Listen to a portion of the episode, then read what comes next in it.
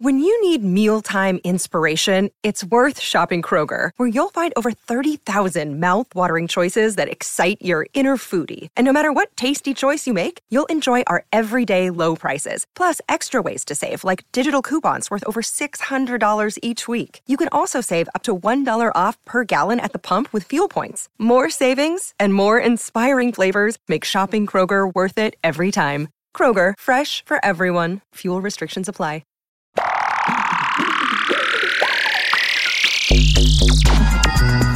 Hello, I'm Emma Kennedy. Welcome to Why, the podcast that serves the curious mind.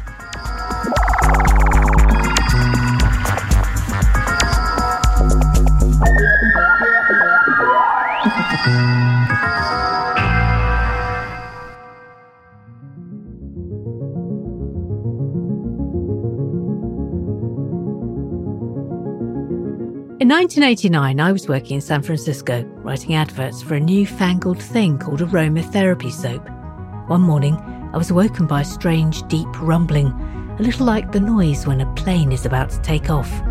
The bed was shaking, and somewhere off in the apartment, native San Franciscans were yelling at me to get up and stand in a doorway. It was an earthquake. Everything went into slow motion my scramble to a safe place, the pictures rattling against the walls, the lamp that gently wriggled itself off a side table. For me, an earthquake was a novelty, but for people who live with them looming over their daily lives, they're a constant, deadly threat. Turns out I was unbelievably lucky. Just over a month later, when I'd returned home to the UK, the Loma Prieta earthquake hit San Francisco with a magnitude of 6.9. It caused 63 deaths and nearly 4,000 people were injured. Houses in the next road to where I had been living collapsed.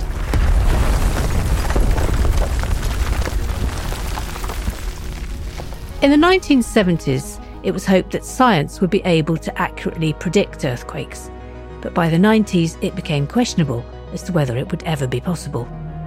In the last 20 years, earthquakes have caused the death of nearly a million people and have displaced hundreds of thousands more.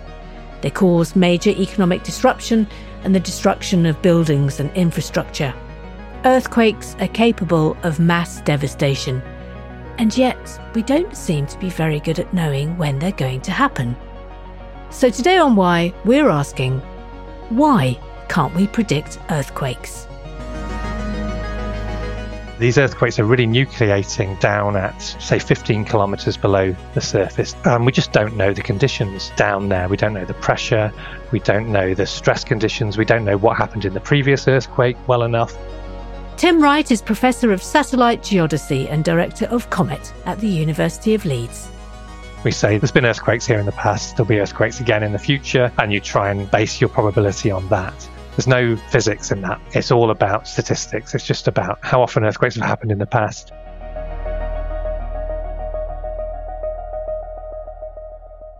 So, first things first, what defines an earthquake prediction?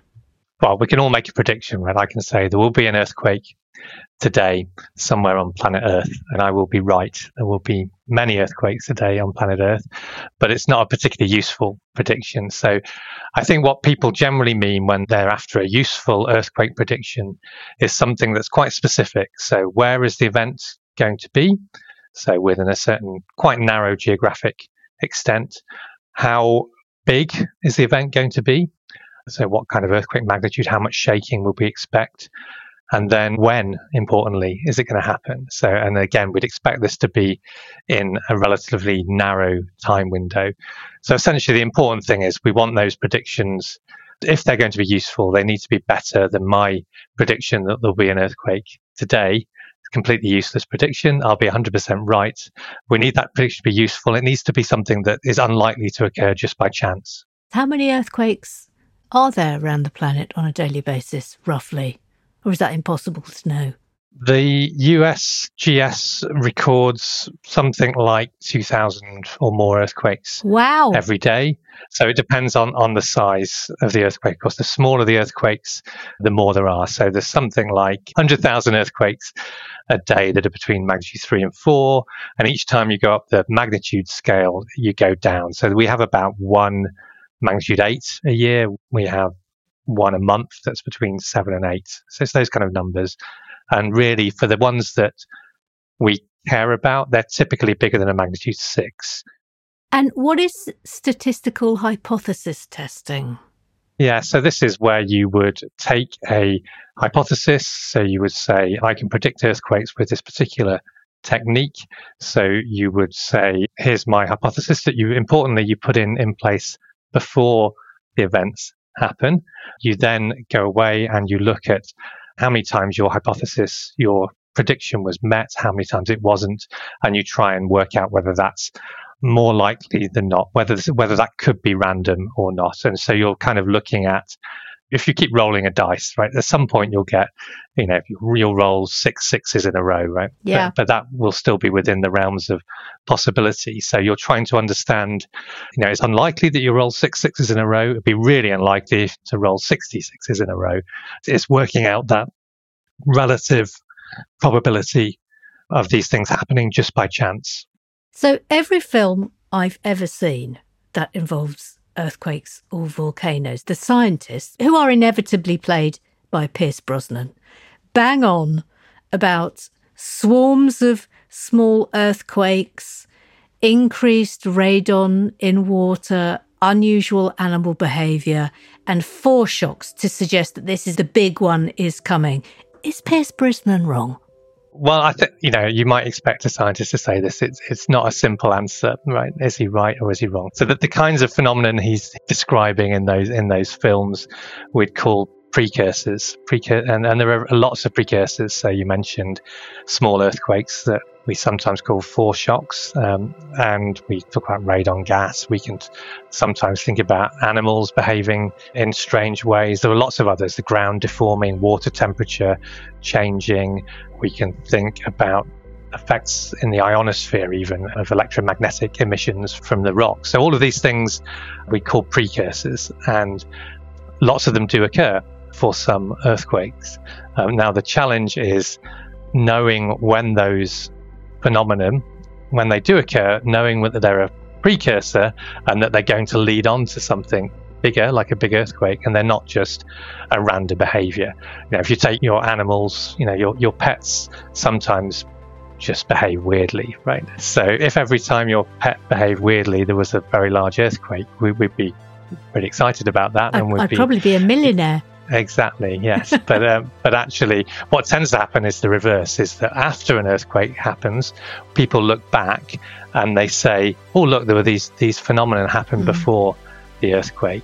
And um, I think that there's a famous Caltech seismologist um, called Hiroo Kanamori, and he, I think it was him who came up with the phrase. He said it's hard to predict earthquakes, especially before they happen, and we'd really like to be able to predict them beforehand. Right? It's much much easier to look back.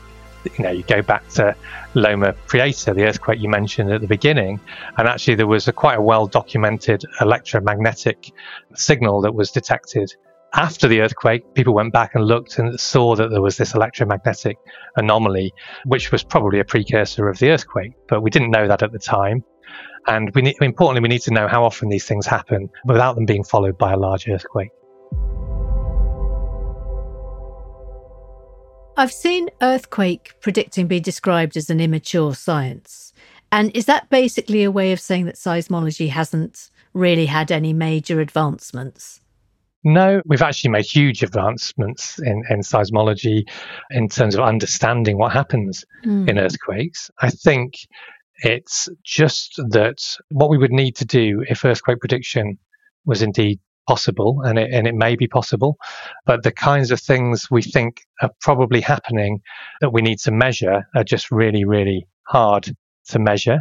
And actually, a lot of this processes may be chaotic. They may be in this, you know, butterfly flapping their wings category of activity, whereby, you know, to start a big earthquake probably often you're nucleating with smaller earthquakes, and you might have a few of these smaller earthquakes, and some of those smaller earthquakes grow into very, very large earthquakes. And it's just extremely hard to know which ones uh, are going to grow. Um, an analogy would be if you imagine a big pile of sand and you're, you're dropping one grain of sand at a time onto the top of this pile.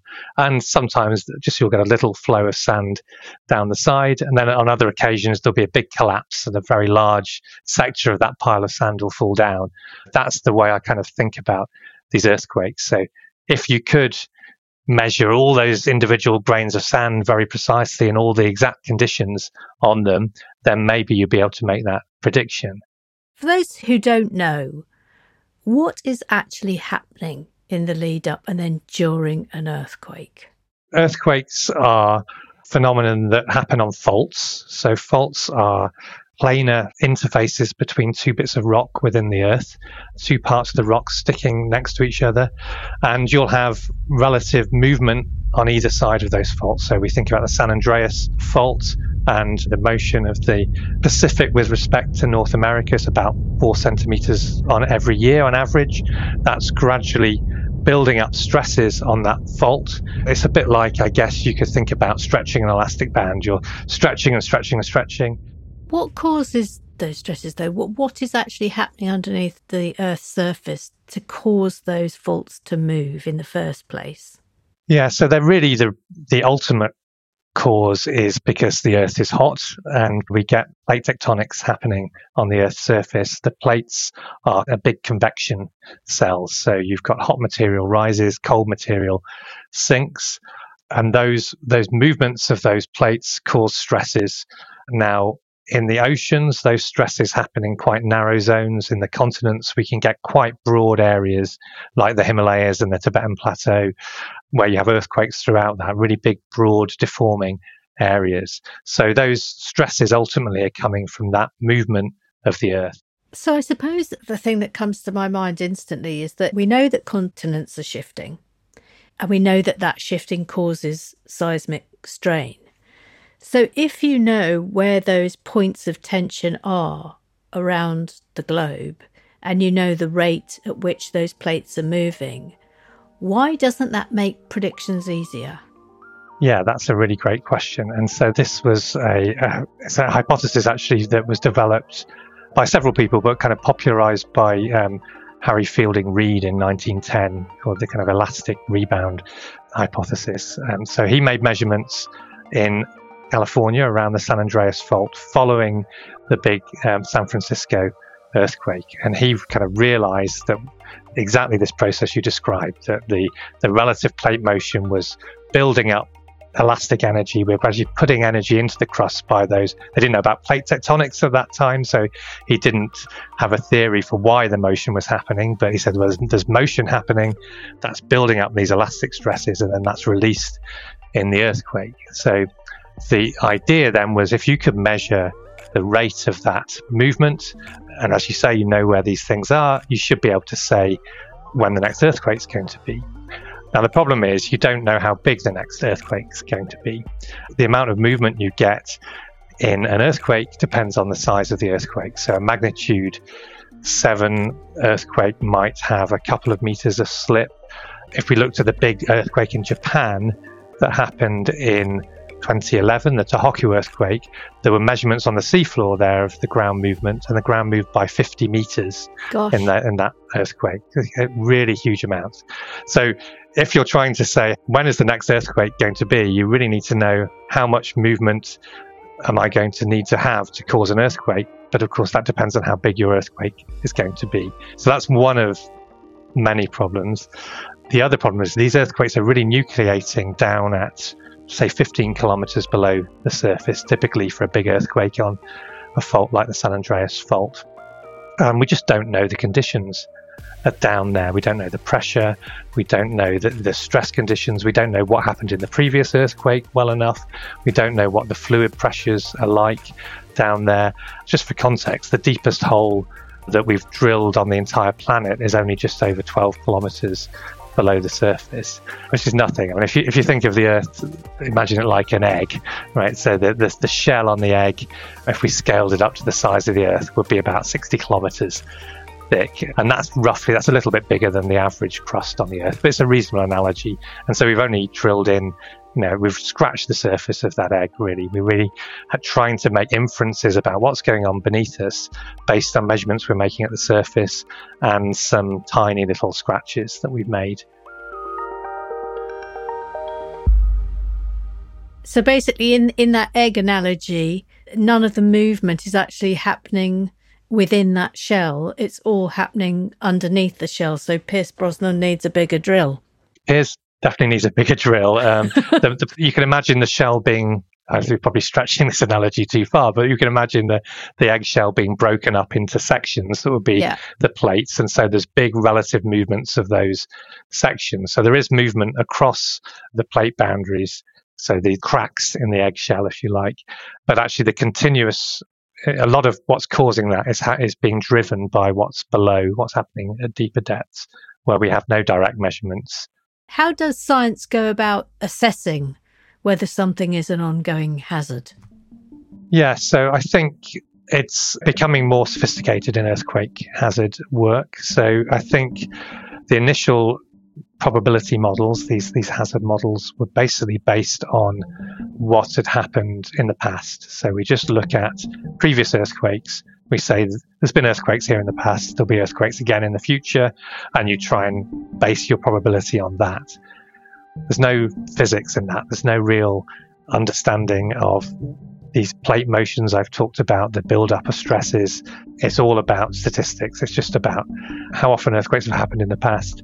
Now, the problem with that is that earthquakes are pretty rare. So, even on some of the faster slipping faults, like the San Andreas fault or the North Anatolian fault in Turkey, which is a very active fault system. These faults may only have an earthquake every couple of hundred years. And we've only really had good measurements of, of earthquakes, really good measurements for kind of 40 or 50 years. We've got some seismic measurements back for 100 years. And if we're in, in slow deforming areas, like let's say in Mongolia, maybe some of these earthquakes only happen once every thousand or 10,000 years on, on faults. So just looking at when previous earthquakes happened isn't enough. So this is where combining these other technologies is really useful. So we have I have colleagues who do this mapping of faults, and so they're looking at the signatures in the landscape of previous earthquake faults. So when the fault breaks the landscape, sometimes you get these fantastic structures in the in the fields called mole tracks. It looks like a, a giant mole has run through the field because the ground has been torn up by the earthquake fault rupture. And those can survive in places like Mongolia for thousands of years. So that's really useful information. And then we're, we're also then trying to look at this ground deformation and that movement of the ground should happen before most for most earthquakes there's probably some earthquakes where it doesn't happen beforehand, but for most earthquakes, we're expecting them to be caused by these slow movements of the tectonic plates. And so, if we can map that movement, we should be able to say something about how often earthquakes will occur and yeah, how damaging they'll be and how and where those earthquakes will be. There was an earthquake in New Zealand in 2016, and it was quite unusual, wasn't it? That's right. This is an earthquake on the South Island of New Zealand called the Kaikoura earthquake. Lots of interesting things about that earthquake, but one of them was it was way more complex than we, we were expecting for an earthquake. So earthquakes are continuing to surprise us. So we learn every time there's an earthquake. And what we learned from what seemed to happen in that earthquake was rather than a single fault structure failing in a relatively small earthquake, a whole bunch of faults linked up in somewhat unexpected ways, and together they made a much, much larger earthquake.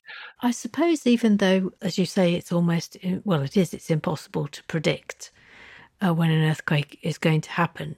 In 2009, in the Aquila earthquake, the scientists got into trouble for failing to predict that there was going to be that earthquake, and they were convicted of of manslaughter. And I, I know that they've subsequently been cleared of that, but I think they, they were accused of that because they had given undue assurance to the populace.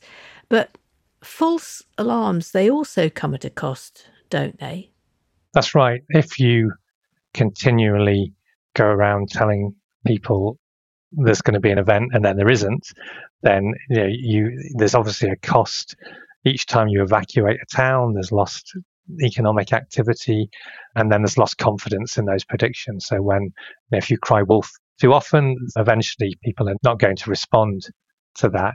The L'Aquila examples are really fascinating story and really tragic, of course. So what was happening there was there was a, a local guy, not a trained scientist or a practicing scientist, but he'd been going around measuring He'd been doing it basically as a hobby. He was going around thinking he could do something, and then he'd seen some anomalies. He'd made some predictions, and people were getting a bit scared. So the government put together a commission of scientists who came in. It was, it was a group of scientists, about six scientists, and one civil defense guy, specialist, who they went in, they had a meeting behind closed doors. But then after the meeting, they got stopped by some journalists and the civil defense guy. He basically said something that wasn't really right. He said there's been a whole load of small earthquakes as well. But what he said was all the oh, all these small earthquakes, they're kind of releasing energy, and so it's all a good thing. It's not a problem. Whereas what he should have said was that these small earthquakes are probably nothing to worry about, but some small earthquakes are foreshocks to bigger earthquakes, and you live in the most dangerous part of Italy, so you should always be prepared um, and make sure your homes are safe from earthquakes.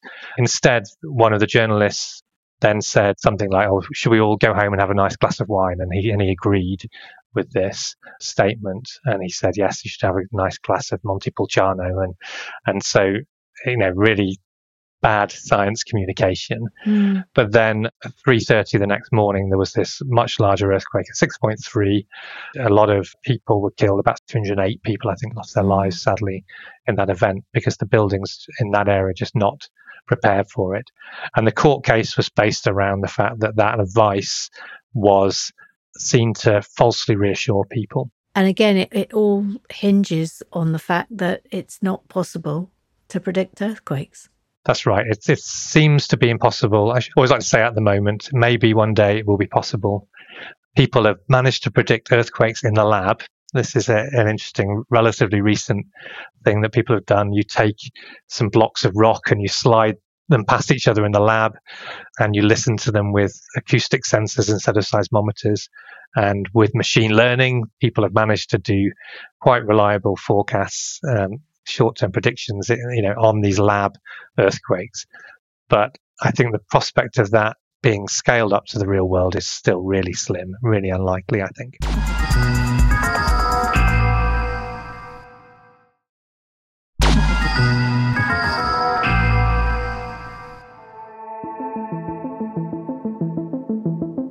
So, the Earth's crust, the eggshell, is just too thick to allow us to make proper forecasts about earthquakes, but there must be hope on the horizon, surely. So, what needs to happen for longer term predictions to become scientifically reliable? So, I think these long term, I'm going to use forecasts rather than the P word, but these long term forecasts, for them to be more reliable, I think we need better data. We do need better models. We need ways of bringing these things together. We also need better ways of making sure those are implemented. So there's a social science problem here as well as a physical science problem. Where do you get the data from? Yeah, so there's lots of different kinds of data. So the technique that I use in particular comes from satellite systems. So we use satellite radars that are constantly orbiting around the Earth. So we use in particular at the moment a system, a European system called Sentinel-1, part of the uh, one of the EU Copernicus programs. We're really excited that we, the UK, joined back into that program a, a few months ago. So it's we're part of that properly again. So that system acquires data every time it goes over all the tectonic belts. So we, we're what it does, it shines radar energy from the satellite. So these are it's basically like like light, but it's a longer wavelength. So the wavelength of these radar waves are about six centimeters. Um, so we're sending these these waves down, measuring the reflections back up at the satellite. Satellite's up at 700 kilometers, And then we can combine all of those images, and it still kind of blows my mind a bit that we can do this. But by combining all those images, we can make very, very precise measurements of how the ground's moving down to the kind of nearest few millimeters. What? Yeah, and and down to down to a few millimeters or, or even a millimeter in some cases. So really remarkable rates. So you can basically look anywhere in the world and you can say, okay, this ground here has moved by three millimeters. Yeah, so we can do that with this to a certain extent. I say in many parts of the world, it doesn't work everywhere. We also use a technique. You know, you have your GPS receivers in your car or your phone that tell you where you mm. are. We just kind of rely on those now. But a few decades ago, scientists basically hacked the signals from those GPS satellites. And again, you know, the one you have in your phone might give you a position to five or 10 meters, but we can get again millimeter level precision by basically hacking the signals that they send out. So we have receivers that constantly listen to all the signals from the GPS satellites, from the European Galileo system. There's a Russian system. You can listen to all of those signals. And for that individual point, again, you can track where it is to a millimeter precision. And then we combine that with the data from these radar satellites where we don't need instruments on the ground. And that kind of helps us map the spatial distribution of the movement over a much larger area. So we're really seeing plates moving. It's, it's, really incredible, actually, in real time. Yeah, and you know these are things that are moving. You know, these analogies are useful, I think, but the plates are moving at about the speed your fingernails are, are growing. So, you know, every time you cut your fingernails, you can think of the US moving a bit further away from us by about that same amount. Yeah. Is there any room for preventative measures to be taken? Like, is there an argument like, can you somehow release that pressure that is building up underneath the Earth's surface, or is it happening too deep down? Yeah, uh, that's a great question. There's a facetious answer to that, which is if you thought you could, who's going to insure you in case it goes wrong? um, so, but I think the realistic answer is it's unlikely to be something that we know how to do. Really, you'd have to, I don't know, somehow lubricate a whole fault plane down from the surface down to 15 kilometers depth. And just the scale of these things would be hard. If mm. the Turkey earthquake, for example, the length of that earthquake rupture was about 300 kilometers. So on a UK scale, that's the length of the M1. So can you imagine devastation all the way from yeah. London to Leeds from one earthquake? Just an absolutely mind blowing scale of devastation. So to put in mitigation measures to release those stresses on faults, I think would be quite impractical. Something I always think about with the whole shifting of the continents is, is where they're all going to end up. What's going to split apart and what's going to collide? Where's the UK going to end up, for instance? Yeah, these are great questions. I think on a bigger timescale, if you look at kind of reconstructions, and there's some really nice reconstructions now over the last hundreds of millions of years of, of plate motions. And what you see is continents coming together and then splitting apart and coming together and splitting apart. And we're in a kind of splitting apart phase at the moment, but they'll then come, you know, the Pacific is getting smaller and so that, and the Atlantic's getting bigger. So there'll be a collision again there. There are some models where you can roll the clock into the future and, and see these things. Uh, what about the UK? Where are we going to be? Uh, this is a good question. So the UK, in a global reference frame, I think is moving kind of eastwards at the moment. So we're we're within a plate interior. So you know we are you know despite the politics, we are part of the Eurasian plates and we're very much connected tectonically to Europe, which is good. And so all of Eurasia is kind of moving kind of eastwards, largely Africa's colliding with us. But we're in a pretty stable interior. So eventually we'll be back in Europe. Yeah, eventually, yes. So we'll certainly be where Europe hope. was, but Europe might have moved on. There's hope, Tim. There's hope.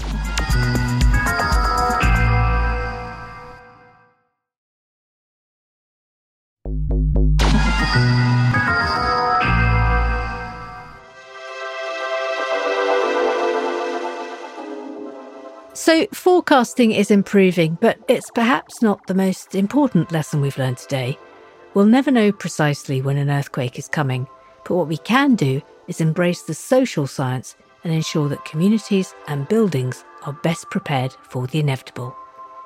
That's all from us today on Why. Thank you to Professor Tim Wright. That's okay. Great. Thank you for your time. We'll be back with more fascinating science and weird facts soon.